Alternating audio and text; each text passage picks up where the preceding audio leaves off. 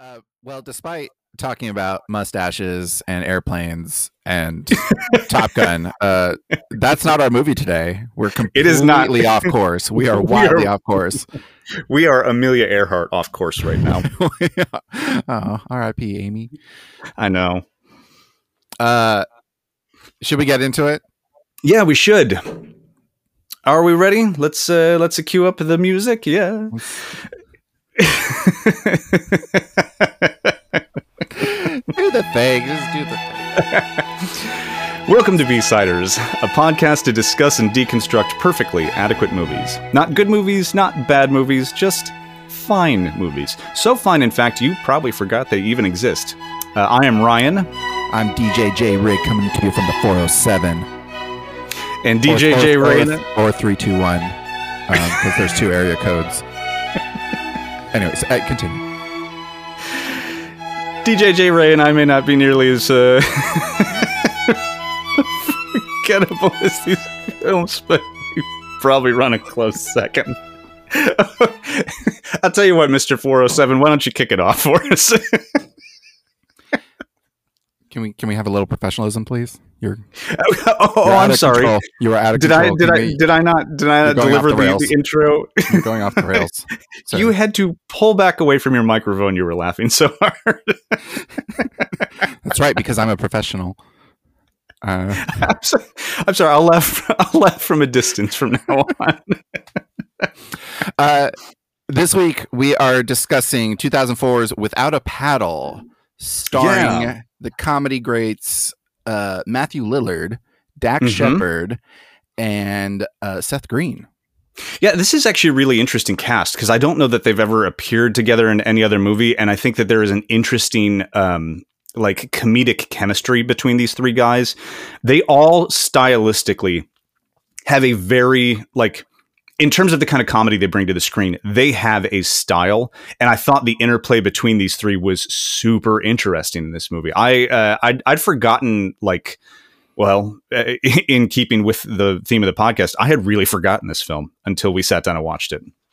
And these are guys that I would say um, all three of them were on the rise.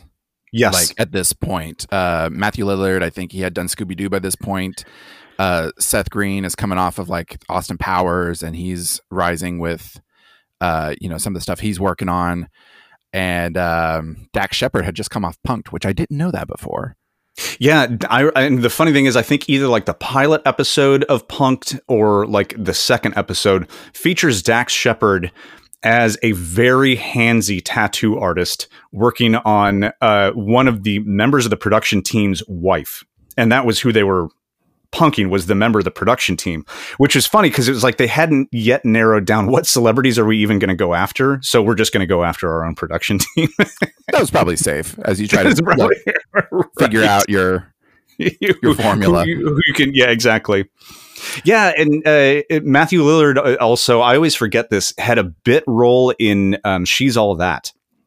And uh, that was Oh, like yeah. the one of the very first things I remember him on screen for. Around the same time was when uh, Seth Green uh, was a B uh, character in Buffy the Vampire Slayer. So like all of these guys had these kind of like interesting little side gigs. Well, interesting from like a late '90s culture standpoint, anyway.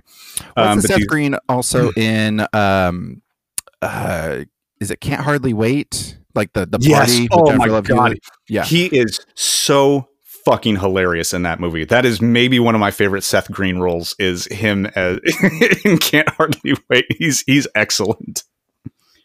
Yeah, uh, this was directed by Stephen Brill, who has done a lot of like SNL stuff. Uh, he's done a lot of Adam Sandler uh, vehicles. I think both of those show through in this movie. I think you can feel a little bit of like the bit comedy humor and um, the the sort of Adam Sandler style like ridiculousness. Um, so it's it that doesn't shock me. yes, because there is some actual stupid shit in this movie. There is some It's funny. It's really funny, but it is so stupid. it's really dumb. Uh, you've got a writing team here of uh, let's see, who do I got written down here? Mitch Rouse, Tom Nursall, Jay Leggett, Harris Goldberg, and Fred Wolf. Which I had to look up Fred Wolf because I was like, wait, Fred did. The Fred. I was like, is it the Fred Wolf? It is not. Yeah. It's a different one. Uh, Uh, I would have loved it if it was the Fred Wolf. That would have I- been that would have added a whole new layer to this movie. That's all right. We're going to connect it back in a different way. Oh, I Um, cannot wait. Uh, box office. Uh, no, sorry. Budget was 19 million. Box office was 73. oh wow, Uh, so this is actually like a rousing success. It Uh, did- like well, it- I mean, in it- terms of budget to profit. budget to um, budget to profit. Yeah, exactly. This, I I mean, I, it's it is obviously a low budget movie. Like, so uh, for our listeners, this is kind of an interesting one. Uh, Josh and I actually managed to watch this one together. Um, he was in uh, in Nashville last week, and we we actually got to sit down and watch this film. And I do remember one of the things we commented on.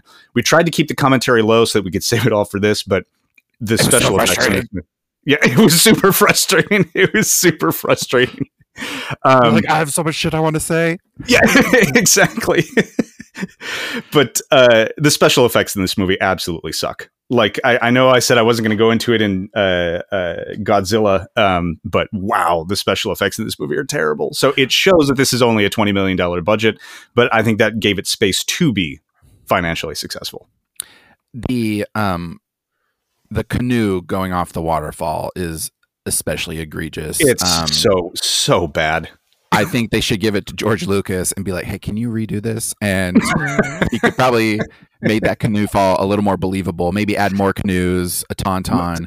Uh, There should be at least one Dewback in the background, and maybe some like concussion rings coming out after it lands. You know what I'm saying? Yes. Uh, what's it? yes, I, I think it would not take away anything from the film. Um, no, it wouldn't. That's the funny part. It really wouldn't. uh, it's interesting. Uh, Star Wars is all over this movie. yes, it is. It's I mean, I, it's I, kind of a surprise.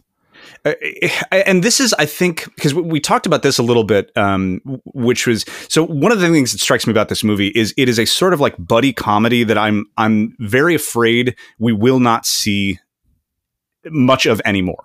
Like these kinds of movies just don't have the path to success uh, that I think they used to, and because of the way that like Hollywood industry is, this is a whole like other discussion. But one of the movies that this reminded me of was Fanboys which fanboys is arguably super Star Wars centered.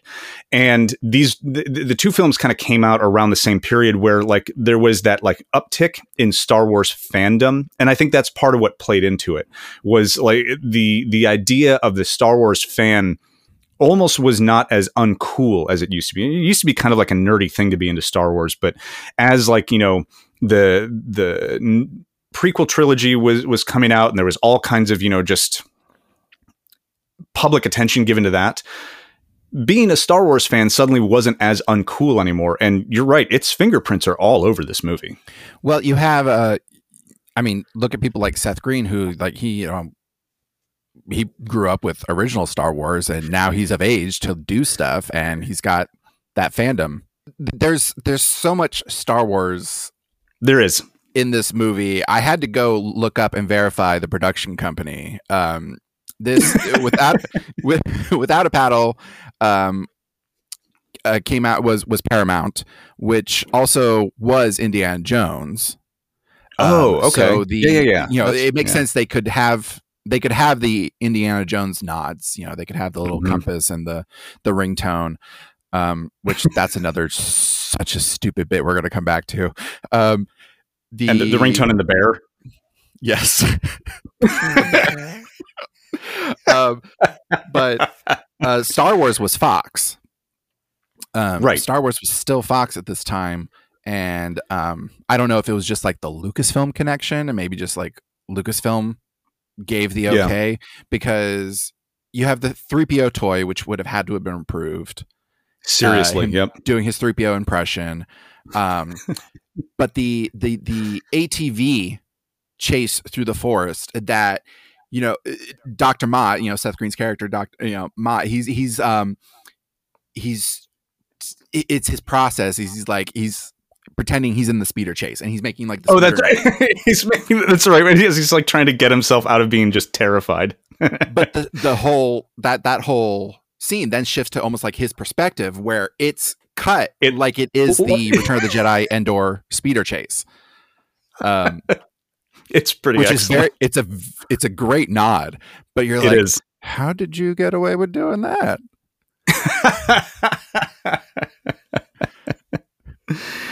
uh, but it's it, it is it's it's so well done, and it, uh, the the placement of it in the movie.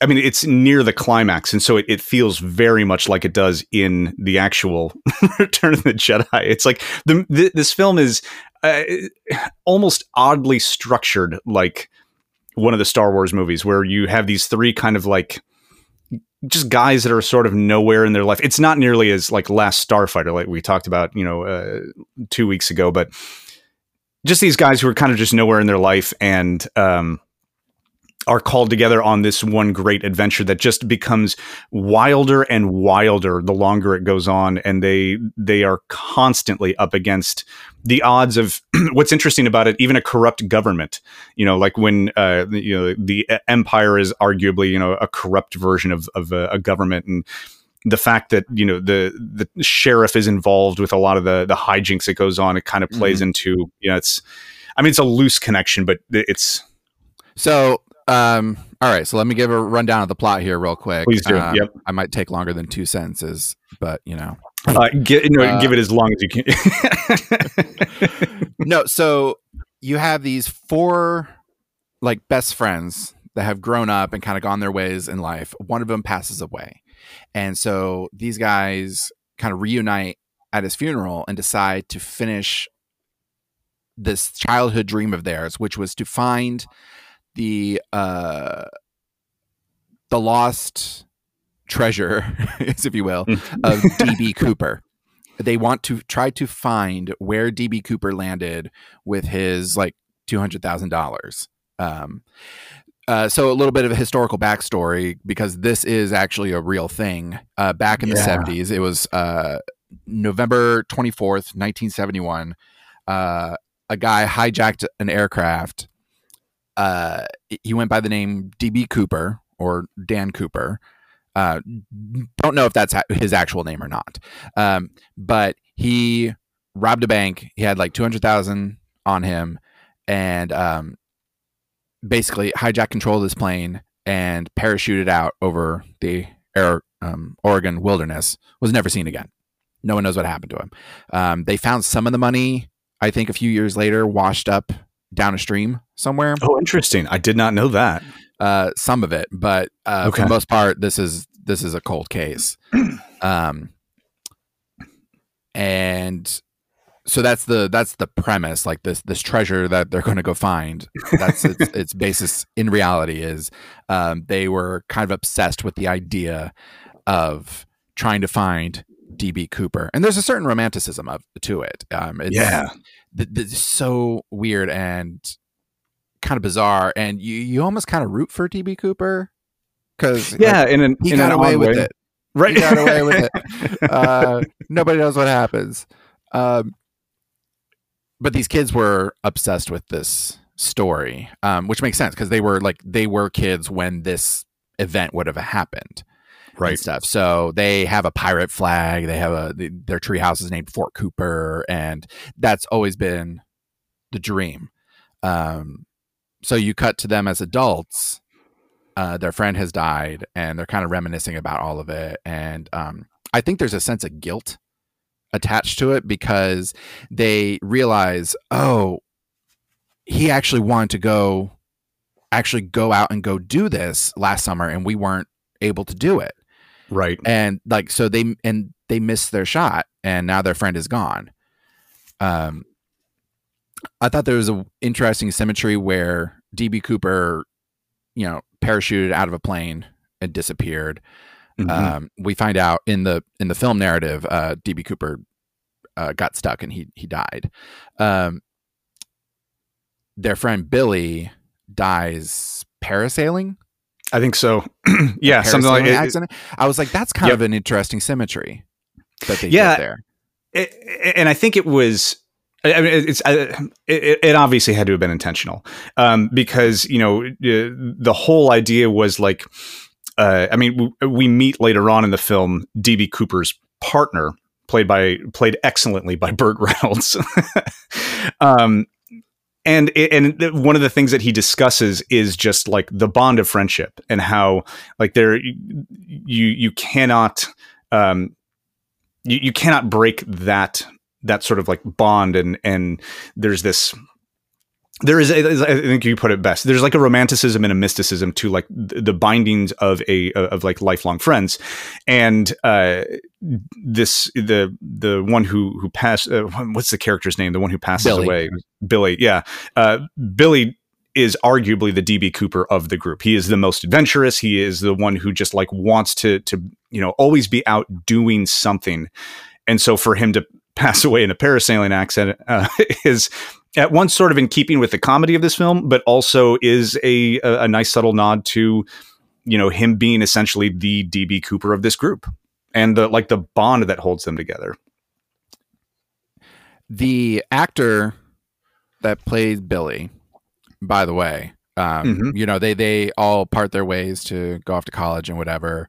And um, Jerry, Matthew Lillard's character, is like, you know, or I, well, I think it's I, I actually I think it's Tom who's like he's going to do great things, and Jerry's Yeah. like we're all going to do great things. Um, but Antony Starr is seriously doing some great things because he is killing it right now as Homelander. Is that who it is? Billy Newwood uh, apparently faked his death and came back as like the supreme asshole superhero of the universe. Uh, that's yeah, he's he's Homelander. Uh, Uh, I was just looking at this series too. I I absolutely never would have put that that together. Oh my god, yeah.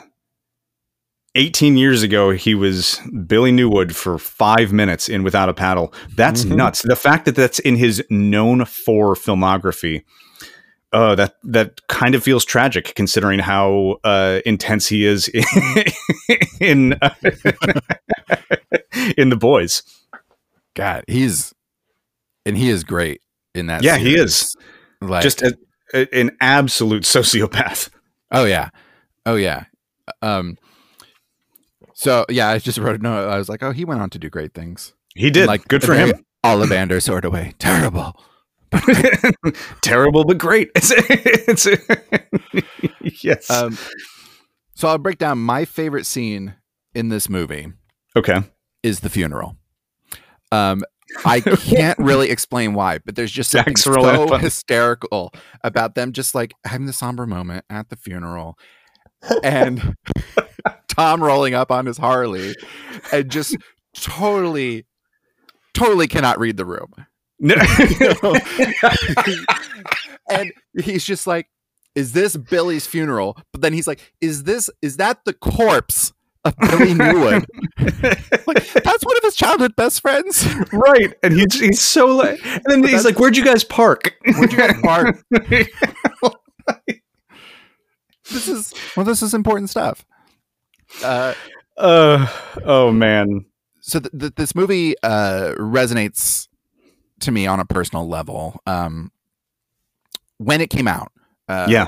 when it came out, I think anyone that was a part of like a group of friends was like, "Oh, there's us, and you're the Tom, and fuck yeah, I'm Doctor Mott." Uh, you know, like you you always had a little bit of that. Yeah. Um, but I felt very Jerry. Um, Jerry's played by Matthew Lillard, Mhm. um, which is interesting because he's the, kind of the the everyman. Like he's the most like straight Yeah. normal character. yeah. you Agree. know? Um, but he, you know, when we we meet him, he's on the outs with his girlfriend because of things. They're they're about to break up, and then he gets this terrible news uh, Mhm. that his friend has died, and that just derails everything. Um, I had a very similar experience. Um, Mm. probably a little over a decade ago now.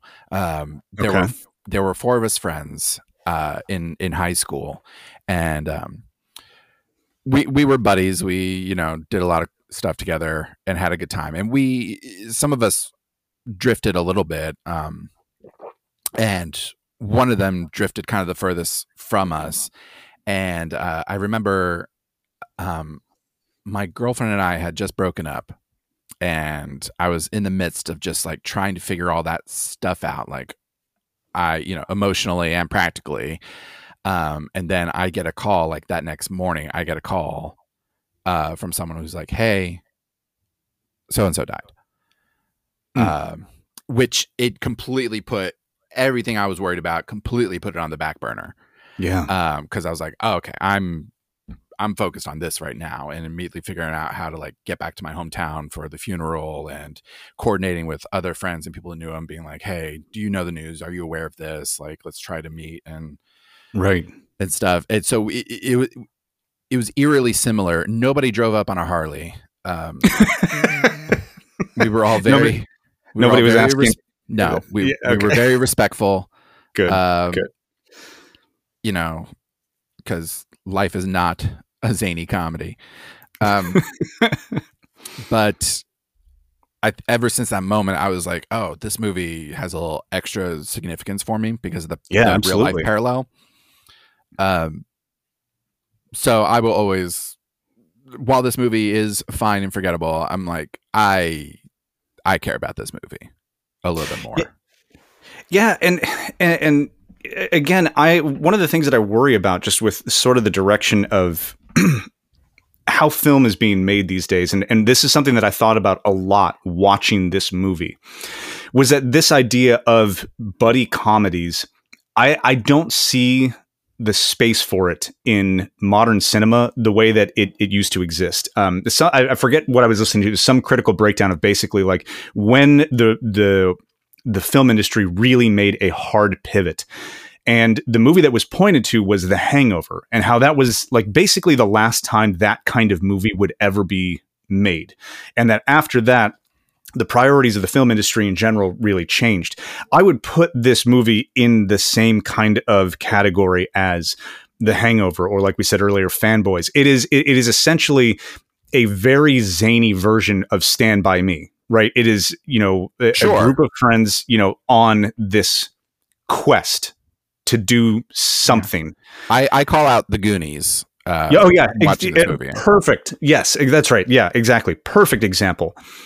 But it, like, it, it, there's nothing. There's nothing epic about this movie. There's nothing of you know like grand scale that can be put on a movie poster in a way that's going to make people be like, oh, I have to see this. Right.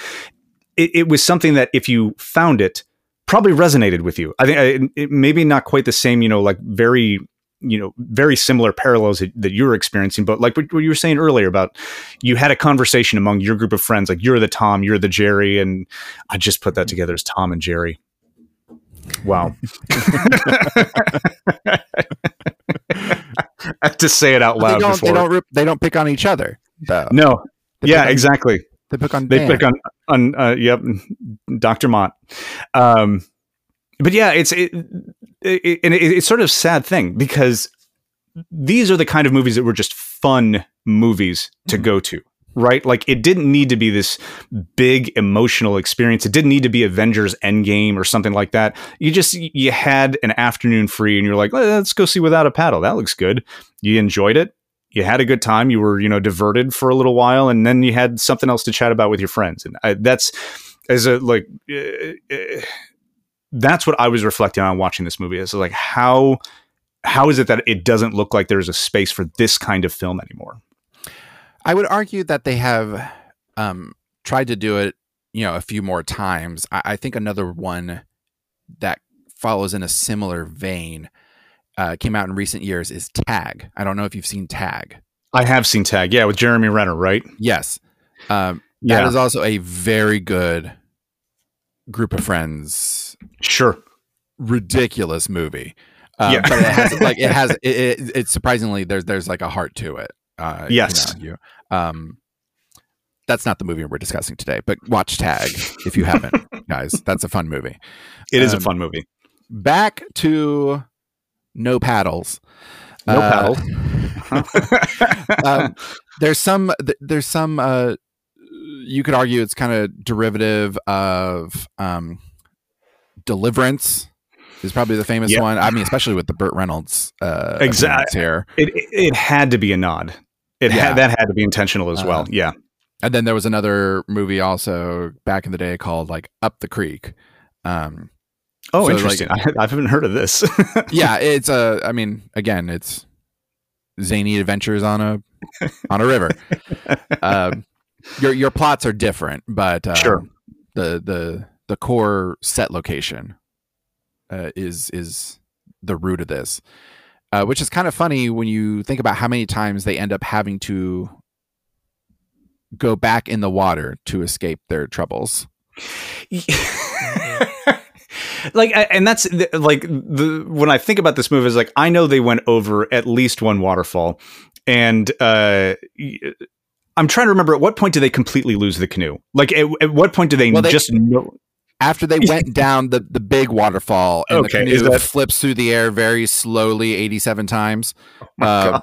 that, So that was bad. ultimately when they lost the canoe. okay it was But they, I don't know, after, we should call out the the guy who rents the canoe to them is asking him uh, asking tom like what what his rating so is good.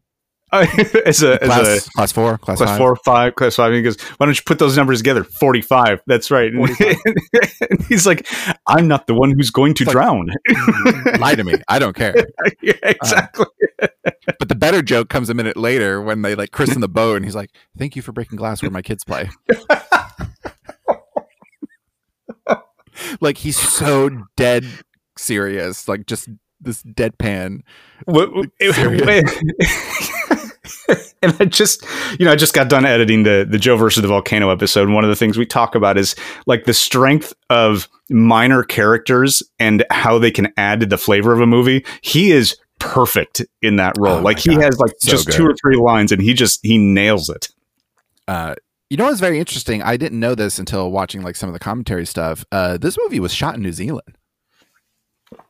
What? Yeah, this film this film was was made in New Zealand. Uh, I, I- should have known because they were on a boat looking for rock formations that look like people. That's straight out of Fellowship. I know. it's I'm gonna need a second.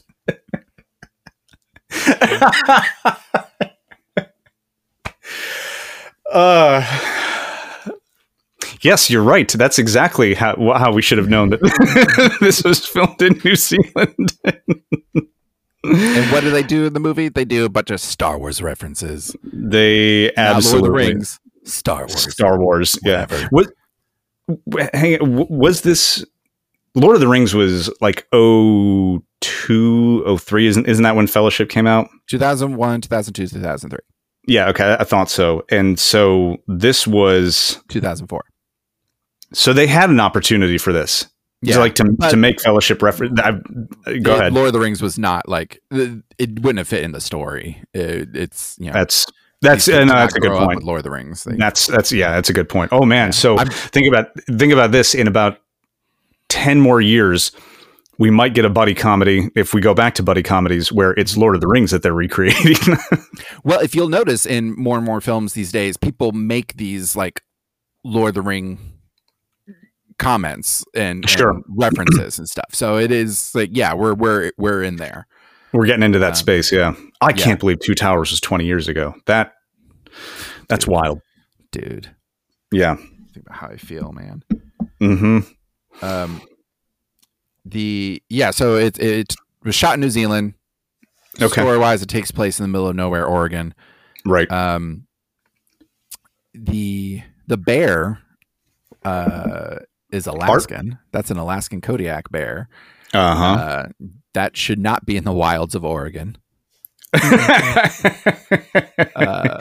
yeah, the the Kodiak bears I think most people like couldn't tell the difference looking at one and honestly if I was if I ran into one in the wild I'd probably be too terrified to know the difference. Um you'd but just be like oh big fucking bear big fucking bear. Yeah, exactly. Grizzlies and Kodiaks there there are some differences between them and Kodiaks are actually quite a bit larger, which is Uh, wild to think about. Well they needed a creature big enough that like the audience could believe it would pick up seth green and carry it In it its mouth. another really bad effect, but you're working with what you can. But it is For nineteen hysterical. million dollars, I guess. Yeah, it's the best you can do. It's hysterical. Uh-huh. Just curl up like curl up. He'll leave you In alone. the fetal position. Abort the fetal position.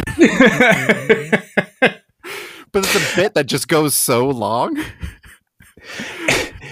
Seth Green, eh, like watching some of these scenes too, I was like, he has I, I, actually have to give a lot of credit to Seth Green because he has such a particular vibe in like the kind of humor that he delivers and the sort of characters that he plays, and he often plays these kind of like you know because he's he's a shorter guy, like goofy, like almost helpless, and and he plays the role in this movie so well.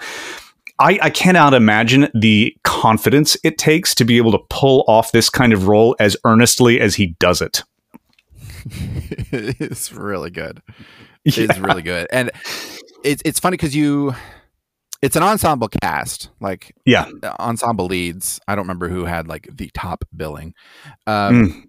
but I was like, his character is the one that undergoes the most growth and change. I think. Sure. They yeah. All, absolutely. They all do. I think Tom does the least. Um, I would argue Dan does the most. Yeah. Absolutely. I, I mean, you know, you have Jerry has his kind of like realization that basically there is a lot right in his life and he just needs to wake up to that fact rather than you know kind of dragging his heels through everything that he's doing um, tom yeah I, I, I think that's almost in keeping with his character though that he doesn't do a ton of growth i think that kind of like fits for him um, but yeah dan arguably becomes a more uh, just a more confident and capable human being after uh, after the adventure. Yeah, so like like Jerry I think is very nostalgic about like his childhood yeah. and the more like fun adventure type of memories that he has in contrast with what seems to be kind of boring real life and he doesn't want to adulthood like, yeah grow up uh Tom, I think, has the shadow of like his dad and just having a rough upbringing and just kind of has that mentality of like, oh, well, I'm always going to be the a yep. screw up. Um, and uh, Dan is a guy who's like, he's successful, he's a doctor, but he's scared of taking any risks. Yeah. And what I appreciate about this movie is that there is character growth. Like they all have yes they have a a clear arc, and the events of the movie play into the growth of the characters. Like it, it doesn't seem random or displaced. It doesn't seem like, you know, we just push them forward. They all have agency in the movie and they all show distinct growth. And in an odd way, this movie is well crafted from that standpoint. you know, like it's it not, is. it's not totally incapable. It's a very, like, the story's legit. I mean, zany jokes aside, um, yeah, like they're going down the river, and he's like, "Oh, a deer," and the deer like bares its teeth at him and growls at him. what the hell? um, but it's all not you know it's not too over the top. You can you right. can buy into it. Um, and so I I don't know, just like I I appreciate that. I could also see why it didn't like, you know, cement itself in the zeitgeist the way other ensemble films have. And, and I think that comedy in general has difficulty with this because by its very nature, it's designed to make people laugh, which makes people feel like it is uh, like inherently unserious in that way, especially a zany and or slapstick comedy like this. And I think that the more distance you get from the movie, the more people remember it in a fond way. Um, I like I think of you know we consider things like Young Frankenstein or uh, um, Airplane as classics of their age, when at the time there was probably nothing considered classic about them. You know like they they were very much just they were comedies that that hit during that time. And especially in the moment i think comedies really have a hard time separating themselves as movies that sh- that can or should be taken seriously because their premise is inherently to put ourselves in a situation where we where we don't feel serious.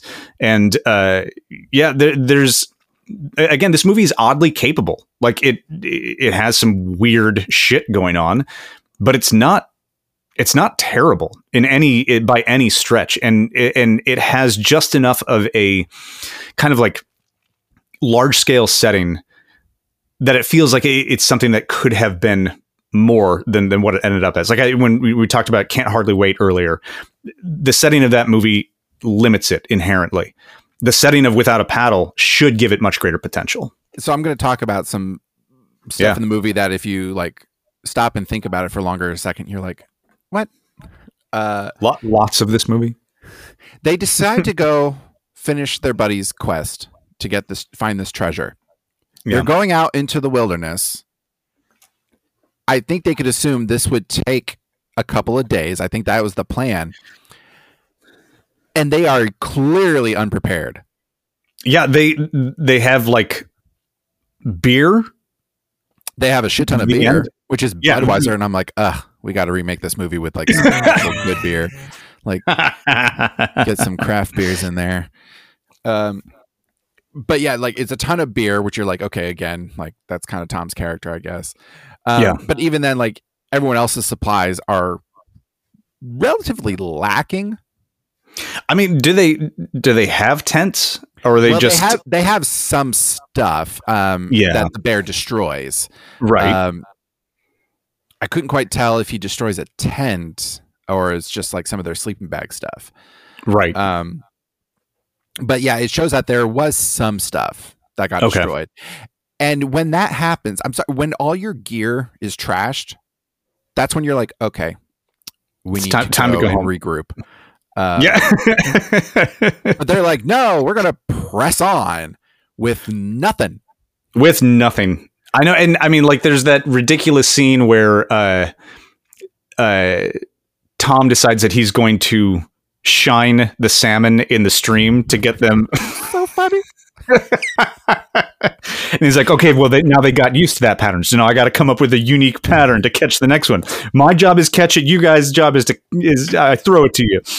It- it's so over the top, but it's like you, they don't even have fishing gear. He has to catch salmon with his bare fucking hands, Which apparently he's going to do. which apparently he's good at. Theoretically could be done if the bear hadn't shown up. Because we see not once but twice salmon launch out of the water, it hit It- Matthew Lillard in the face. and he's incapable of snagging onto it, and just very frustrating for for Dax Shepard. Very frustrating. I know it's it's the classic, you know, don't look behind you comedy bit though. It is. Uh, yep. which I was listening to the cast commentary and they were talking a little bit about that scene and they were like it's it was really funny because you know you're working with a wild animal it's you know, Yep. it's trained you know Bart was trained Bart the bear um, Yep. was was trained but at the same time it's like you know there's rules to follow because it is a wild animal and it's like one of the things is you don't like tear off running away Right. from a wild animal Exactly. it's like first thing we had to do, run like hell away from a bear.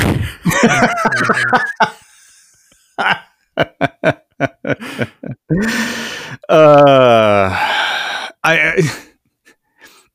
I mean, but it, it it it plays into just like part of what makes their version of this adventure so funny is that they are so woefully underprepared. Not just in like supplies, like they've got nothing with them. They just they they're completely out of their element. Like not one of them is capable of actually pulling this. The only one who should have been capable was Billy. And he would have been the one to lead them on this adventure and be like, no, we need this. We're going to do it this way and all that. And so just situationally, like they are like bumbling their way through trying to make it deep into the Oregonian wilderness. And oh boy, I cannot, I, I cannot count the ways that it would have gone wrong for them in real life. oh yeah, absolutely. Um, the the story could have doubled down on a bunch of other stuff, but they they kept it they kept it lighter. You know, yeah, that's it's true. which was nice. You uh, you encounter the uh, redneck pot smoker or pot growers. Um, This was the comically large amount of weed in that barn. I, I mean, just this subplot was the the most. I, I this was the part that I had completely forgotten, like absolutely, totally forgotten that Ethan Suplee and I, I forget what the other actor's name is, um, they're not just rednecks in the wilderness; they are running a drug trade. They, Yes. And uh the God. When they get cornered in the barn, you see that Tom was going to make off with this giant The, the weed. brick, the pillow of. this thing was huge. It was not just like a little brick. No, it was just this big, like couch cushion size thing. like, what were you gonna do with it, dude? What was your plan? Right. You're in the middle of nowhere with nothing. But he was like, I'm gonna take this with me. I'm taking this. This is also a, a moment where, again, I got to give a lot of credit to Seth Green because I, I, I think that his his physical comedy is excellent. And it's it, when they catch them in the barn, and he's like, and all this. I mean, and it's like he he says no words, but he just kind of gestures around, like you know, who cares? it's it's like you know, man, maybe don't call attention to it. A uh, always a mistake. Yeah. and then, uh, God, his friends use him to break down the wall. To break down the Like, as as a they battering throw ram. their Yep. friend through the wall. Uh, also, this uh, shortly after this is is probably my favorite line in the whole movie is when the rednecks are arming themselves to go after him, and the one goes, "Leave the cleaver," and he goes, "Man, I like the cleaver," and, and he's like, "It's scary, but ultimately impractical. Leave it behind." I feel like that was like almost like a good little like meta joke for like Yeah. filmmakers. Like if you're doing like horror slasher stuff, yeah, it looks cool. But if you think about it for a longer than a second, you're like, no, you're not gonna. exactly. This is this is no good. Uh, which it, it all leads to another just absolutely ridiculous moment. Uh, the stoner dogs. Um, because the oh, the that- that's field- right. The- when it catches set on on fire, and fire. the, and the dogs end up high. the dogs are high, but they like they roll over and they're just staring up at the sky and they see like dog constellations. I loved the dog constellations. It's so that was that was fantastic. Their guard dogs are completely sidelined because they're up, you they're high. dogs.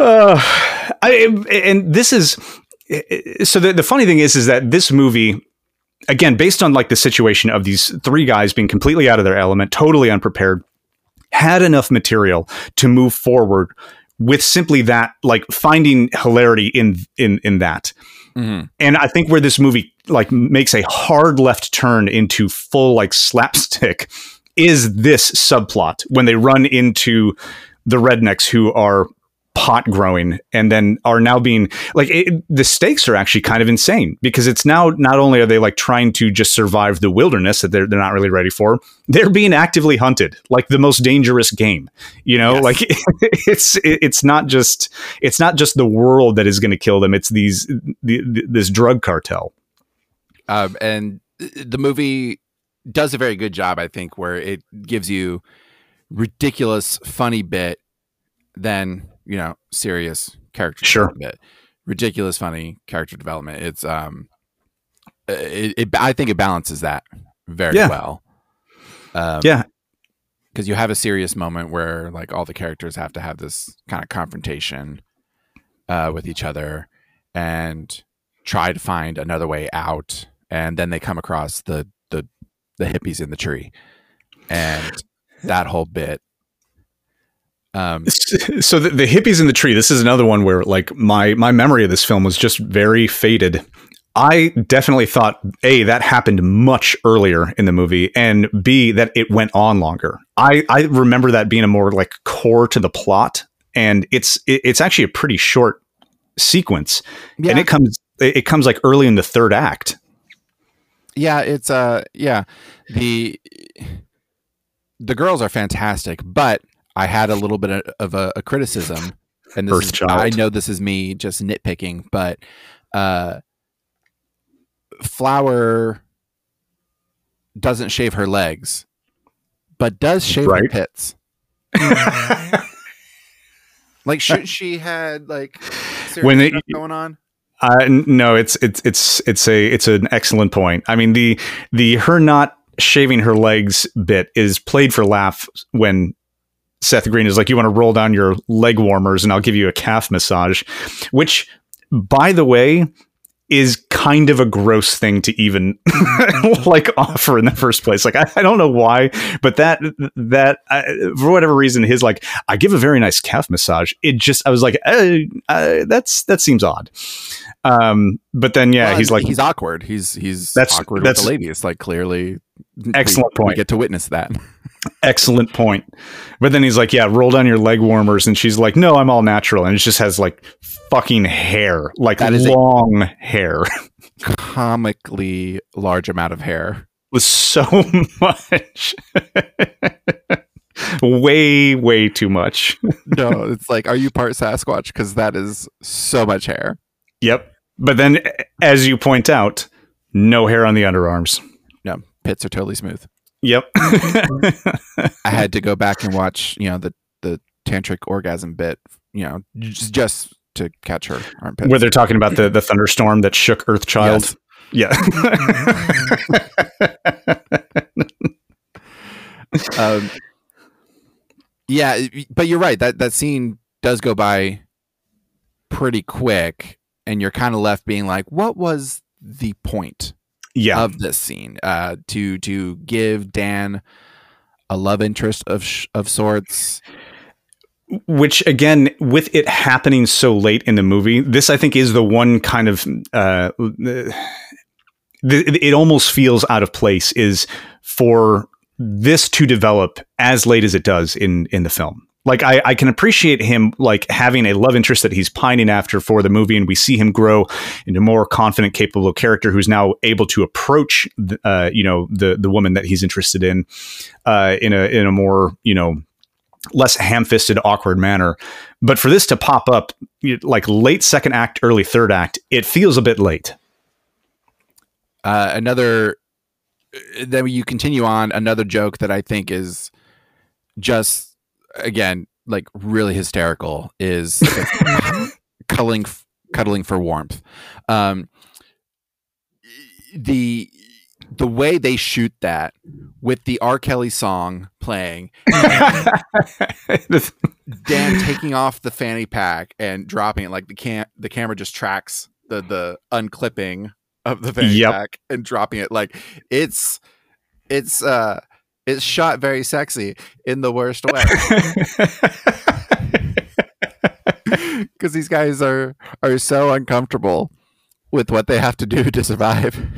and it, yeah it, it, it's um i i wonder i would have liked to have been a fly on the wall on the set for that part like what were, what was the interaction between not Tom, Jerry, and Dan, Matthew Lillard, Dax Shepard, and Seth Green? Like, how did they talk themselves through? How, how are we going to do this scene? and not just like die. Uh, Just bust out laughing. because Dax sells it so well in the scene. Just like his face, is not he is not He's- happy. He's like, no, I don't, I don't want to be here right now. Oh my god. Um, and then you know Jerry has to take it a step further, and uh, which Yes. is absolutely what you do in a group of friends. You you take it a step further. you always push it. um, which then brings us to Burt Reynolds and his uh, his bit role as Yeah. DB Cooper's partner Dell, um, who's decided to stay on a mountain, um, till he can figure out what happened to his his best friend. yeah. Um, it, I feel like there's almost a conflicting message there because it's like he was like, you know, you need to value your friendship, like the power of friendship is that strong. You it ties you that close. But also, it's like don't. The movie's about like don't let your past hold you back. Well, and I think that's um, th- I, I think that's kind of the point that they make with Dell, like long run, um, because I mean he he does pop up back at the end of the movie, and he makes a comment about how his he he lost his life basically just waiting, and I think that the if I'm looking into the writing maybe more than it deserves, or maybe this is exactly what they were going for, he started up on that mountain looking for DB Mhm. but then got to a point where he stopped looking and just started waiting. And I think that was kind of like his point was you don't don't wait. you know, if, if anything, I should have continued to look, or then I should have, you know, been like, uh, I'm not going to see my friend again. I need to move on uh, with my life because they're not going to see Billy again. And so, it, you know, they can still hold that that bond of friendship dear, but not be stuck in a, a life where they're like, if only we had Billy to to lead us. You know, they they they need to move move forward. So I think the two messages feel conflicting, but I, I can see there being a um, a way that the two reconcile with one another, if that makes sense. Yeah, I guess maybe. Um, but they find DB Cooper really easily. They sure do. Dell. They and I'm like, they find suck. quick. Yeah, he was right around the corner the whole time. he was right there. He was right there. Like, how did these guys put it together so easily? They're 30 like, oh wait, 30 years now. you didn't you didn't once think maybe the compass is wrong? God. No, it took three idiots in 70s clothes. their their wardrobe that they take from him is perfect. It is it is just excellent because he's up there looking like you know it- like this wilderness trapper from the 1700s.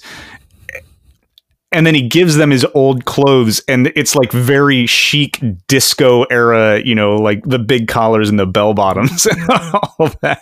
It's just absolutely ridiculous. And then we get uh, we get a joke that I think is so stupid.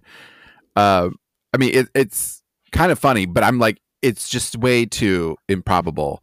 And Okay. it's the um, they recover the phone From the Uh, bear shit. from bear shit.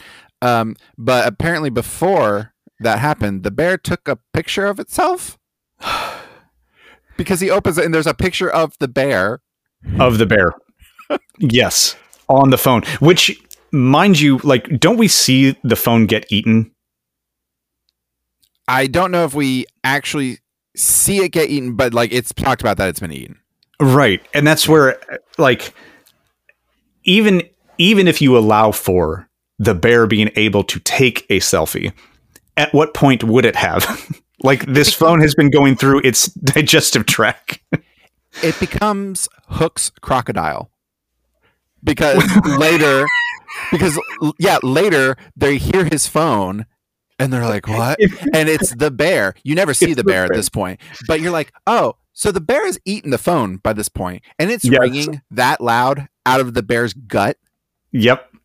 um again probably shouldn't dissect jokes too much but no, but I that's that's an that is an so excellent parallel. Yeah. it's so impossible i think they do the same joke in jurassic park 3 with the sat phone Yeah, uh, yeah. What is it that joke. eats the, the the satellite phone? Is it the it's uh, it's the Spinosaurus, isn't it? yeah Yeah, that's one we should cover. You you've called that out. We should definitely do that movie. uh, well you brace yourself people uh we're gonna probably talk about the same stupid bit and why it's just ridiculous Why it's just ridiculous. Yeah, because this phone like i mean this was before the you know the age of iphone this is a flip phone that was apparently indestructible um, What- that if I I have to say, if anything was oddly prescient, it is that because I do feel like cell phones were meant to hold up a little bit better in in older times. I'm not saying it could pass through the digestive tract of a Kodiak bear and come out the other side and still function, but I would trust a flip phone from you know the early 2000s to do it more so than I would my iPhone. Yes. Um, the the reason I think why the the joke doesn't land with me as hard is because one, it's just so stupid. The Yeah. bear has taken a picture of itself, but because immediately he wipes off the phone and uses it. He just wipes it off. I was like, no, this Yeah. thing is covered in actual shit. Um, I will not go hello. I'll be like, hey, uh, I'm holding that Hold- thing away from Oh me. you are using the speakerphone he function. wipes it with like a squirrel pelt and is like, that's good. That And that'll do. To use the phone. Uh, no, gross, disgusting. it, it, that is it, that is very much a scene that trends deep into slapstick territory. Yes. Like that's that's along the same lines as the, the deer that growls. um, you know, like it, it, it's like how, exactly how how did the bear take a selfie bef- prior to ingesting this telephone? And it's tracking them. Right, it's been hunting them. The one thing about this that I absolutely refuse to believe: how did the the phone battery last that long? How? That's a very good question. How did the, bo- the phone's battery last as long as it? Because you're talking about days at this point, and I know older phones had longer battery life, but you still had to plug those sons of bitches in at least every other day. And you're telling me the bear took a dump right on the edge of the cliff? Also, an interesting point. Yeah. I'm just I'm just saying. you're like none of this aligns. None of this. Yeah, You're like I, I buy, I, I buy the stoner dogs, but the bear shitting the phone out. No, that's where I draw the line. The bear shitting the phone out intact on the edge of a cliff. There, there's too many variables there. There's too much nonsense. There's too much nonsense in that in that moment. oh, damn it! Love it. The, the other thing that's really great about this movie is its soundtrack. Yeah, the it does have a strong soundtrack. is so solid. And um, there's I looked online, and uh, Seth actually calls it out in the commentary at one point. He was just like, "There's no soundtrack. There was like no soundtrack release for this." Oh, movie. oh, the movie never got a soundtrack. That's crazy. yeah. Um, but there's so much good movie, uh, so much good music in this movie, and uh, thankfully, people on Spotify have you know put together playlists so you can listen to your Without a Paddle soundtrack. So, do we think that is a a licensing issue in terms of them not being able to release that soundtrack? Because I mean, one of the a movie that I always think of that has probably the most astonishingly perfect soundtrack of all time is Dazed and Confused, um, and it like. The Dazed and Confused soundtrack is not easy to come by, at least not in a streaming capacity, because there are so many conflicting licenses that it's very, very difficult to get that Mhm. that without purchasing it and I'm uh, now I'm very curious if it was uh, a licensing issue with um, with this movie. Well, I don't know. I, it's a very, I mean, that's a very good question. But it's like if you could use it for the film, um, what It- like what would the agreement have to have been? What was the money? I guess you have to put up if you want to compile this stuff together on an album. Because I mean, films get soundtrack releases all the time that are various artists. Yeah, and, and I think that I, I think it comes down to whether or not you um, are. I'm just I'm reading through the soundtrack right now. I think it comes down to whether or not you are going to redistribute the music for the purpose of profit off of the music by itself, rather than in the context of the film. I, that's that that is that's what I think might be going on. Okay. Okay. Yeah, maybe. A couple weeks back, you know, my my buddy and I were in the car and we were talking about how Black Betty is one of those songs that is almost kind of become a trope in itself, Yes, a it, go to for moments in movies. yes, it absolutely Um, is. And uh, I was actually looking up a list of of films uh, last night of just like all these different movies that have had this song in it, and there was a lot of titles, but I was looking at, I was like, "There's no way this is it." There's been th- this list was like from 2000 to I think like 2011, so I was like, "Nah, there's there's been way more than this." Yeah, um, including uh, 2007's TMNT, the CGI Ninja Turtle film. Uh, they play Black Betty when Raphael is fighting the Jersey Devil in the diner. Ah, that's right. I, I intentionally forgot about that movie. That movie's I I will fight you. That movie's good. I. Well, a discussion for another day, perhaps. We're talking about the Michael Bay. No, no, no, no, no, no, no, no, no, no, no, no, no, no, no. No, okay. No. We're talking about the the CGI one that came out, like the computer, like the animated one that came out in 2007. Oh, which is why I don't remember the song being in. Okay, we are talking about two different Teenage Mutant Ninja Turtles movies. Okay, I haven't seen that one, so all right, I I am willing to. Yeah, Oh no, God, we I, had I have not. We had like a watch party for that movie, like at our Alexandria apartment. Oh shit! Yeah, How did I miss that? but anyway, uh, the point of all this being, uh, Black Betty is prolific across cinema, and it's actually kind of Yeah, everywhere. interesting to see how it was used in this movie as just a kickoff to the end credits. You know, Yeah. it wasn't used incorporated in the film, but in the credits. And I was like, actually, I, I appreciate that as much as I love that song, and like I'll watch any scene that that song is is you know Sure. overlaying, but it is used a lot. It is. It, it, it- No, I think the way that you put it is perfect. It is. It, it, the song itself is a trope. but it's so good. Like that song is eternal to me. Like that is just like that is the song. And maybe it's because there are 137 different versions of the song. I listened to Black Betty for two and a half hours yesterday. Never a repeat. Uh,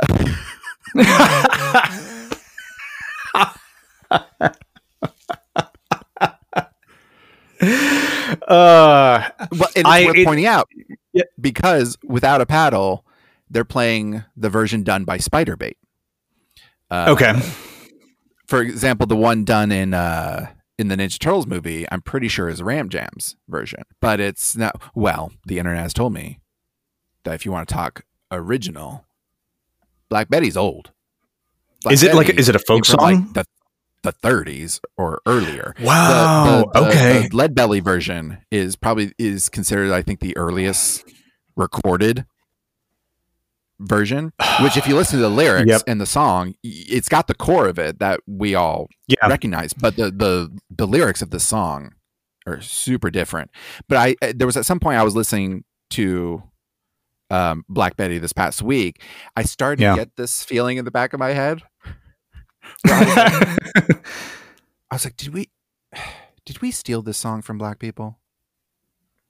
uh, it's. Did we? I was like, I think we stole this song, and uh, we did. I, I, there's no. it- this was a a song. This was music that we we took. Elvis's first hits were reappropriated from traditional blues music. Like "That's All Right, Mama" is not an Elvis song. That that does not belong to him. Um, but he re-recorded it, and that's. I mean, I, I- I like Elvis. I think he's you know a fine performer and all of that, or was a fine performer. But uh, the entirety of his early success was built off of stealing blue, uh, blues music, and because he was white at the time, it was he was able to be successful with it, and that's it. Fucking hurts my heart. Yeah, I mean, uh, rock and roll itself kind of came out of. It did. Uh, Uh, rock and roll yeah, would right. not be rock and roll without jazz and blues. Yeah, I mean, it was just a sped up version of the blues. That's uh, e- even. Um, I honestly, the the funny one of the best ways that you can like get your like mind around it is a Phineas and Ferb song where uh, they're trying to put a heavy metal band back together, and uh, they when they track down the guitar player, he does a song about how all rock goes back to the blues. And he basically just talks about like or sings about if you tweak your guitar like this, now you're playing rock and roll. If you tweak it like this, now you're playing acid rock. If you tweak it like this, now you're playing heavy metal. And it's true. It all roots back to original jazz, blues, soul music. That's that is where rock and roll came from. Did Did you just use Phineas and Ferb to educate the peoples? Phineas and Ferb educated the peoples on a lot of great things. Open your mind. Damn, you heard it here, guys. Not just a children's cartoon. You can No, I- learn some shit. You can learn some shit from Phineas and Ferb. All right, so back to lacking Yeah. some paddles. Lacking Um, some paddles. Uh huh. We got okay. Let's let's talk about it. Would we prequel, sequel, or reboot this? Uh, right off the bat, I'm going to tell you there was a direct-to-video sequel. Yeah. Uh, it's one of those that has absolutely nothing to do with the original in any way, shape, or form, and Yeah. the plot is hilariously not painfully not hilariously. It's painfully bad. Is it pretty inept? Yes, it is just th- th- this was a story that did not need to happen. Yeah, and this is this is an interesting example of uh, oh man, the ratings on this are absolutely uh, painful. This is an interesting um, example of when some of these comedies back in this era basically would spawn like their own internal universe and people would make sequels that did not have anything to do with the original but were in kind of the same vein or spirit Mhm. and so like in that way that each one is almost like a soft reboot uh, but yeah I, I don't know this because i there were there were a couple of films that that pulled crap like this um so it's it's not entirely surprising but at the same time it's also like you said completely unnecessary So would we try to revisit this conceit? Would we try to see like something different with like the Adventures of Billy, uh, and like stuff he did? Because I feel like So- there could be a really unspoken but kind of hysterical story around like all those photos at his funeral. yeah, and that's I mean, I, I think if you did a prequel, it would be a soft prequel. It wouldn't be directly like, you know, in advance of this movie. It would be more about the character of Billy and the kind of like shit that he got himself into. Um, which could be very interesting. Um, I think it would be like Billy and Tom having par- like parallel. Oh, oh, sure. Maybe they would like link up at some point. yeah. Um, it might lead to Tom being detained in Mexico. Oh, that's right. uh, yeah, this is a really tough one. Um, I again, I, I think that if you do a prequel, you run the risk of potentially undermining this story. Because, uh, like with some of the movies that we've done, the whole point of this story is that everything leading up to it for most of the characters is essentially unremarkable, except for maybe Tom and Billy, obviously. But, like, you know, we we see the moment when they actually have an adventure, which would insinuate that everything leading up to that is very mundane. Um, and so I, I, I think that a prequel has the potential to um, dramatically undermine this film. I would be kind of interested in getting this cast back together for a proper sequel. I and I think you could even like we've talked about, you could do it now with them at the age that they are now and you know now more advanced in their lives and i don't know what would call them back to the wilderness but it, you could i think you could create craft a, a, an effective story um, to pull these characters back together for you know the, the the great fighters one last fight right like they're they're Yeah. now at a point where they really can't do this kind of stuff anymore but they're going to give it their best shot one more time i i don't see how you reboot this movie I just I, I just don't. I'm I'm not sure that I I see a valid space for this to be rebooted and it to retain its original charm. No, so you'd have to kind of just continue the story a little bit. I think you have Yeah. a conceit like in place. Uh, you know, the movie ends and Tom's apparently a, a scout leader, Yeah, yeah. Actually, it, it- which is such a weird like payoff to a Yes. early in the movie. Yep. You're a Cub Scout. No, but I ate a brownie once. I ate a uh, brownie once. Uh, uh, Such, uh. such a such an easy joke. Such I know. Joke. That, I- that joke is it's, it's a classic in its own right. Uh, But then, like at the end of it, that's what he, like is that what he's done with his money? Is he's he's become a, a scout he's leader. become a scout? Yep.